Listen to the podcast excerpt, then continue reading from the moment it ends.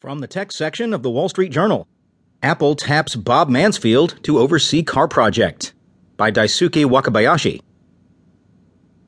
Apple Inc. has tapped a highly regarded senior executive who helped bring to market many of Apple's signature products to oversee its fledgling automobile project, according to people familiar with the matter. Bob Mansfield had stepped back from a day to day role at the company a few years ago after leading the hardware engineering development of products including the MacBook Air laptop.